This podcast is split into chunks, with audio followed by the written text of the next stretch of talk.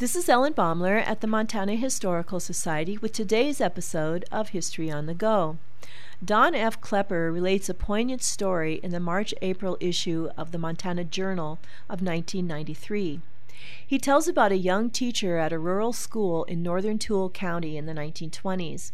The local school board hired this young woman midwinter to replace another teacher who had resigned. It was bitterly cold, and a farmer volunteered to drive his bobsled and team to the station at Shelby to meet her train. Teachers usually boarded with families of students or lived in a small room attached to the school called a teacherage. Well, the farmer met the train and took the young woman to the local general store to buy the supplies she would need. She was to live in the teacherage, and the school was very isolated.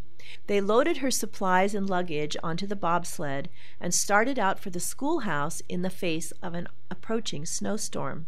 The farmer got her there, helped her unload her belongings, made sure she had a supply of wood, and left her there so he could hurry home ahead of the storm. The snowstorm was vicious, and for several days travel was impossible.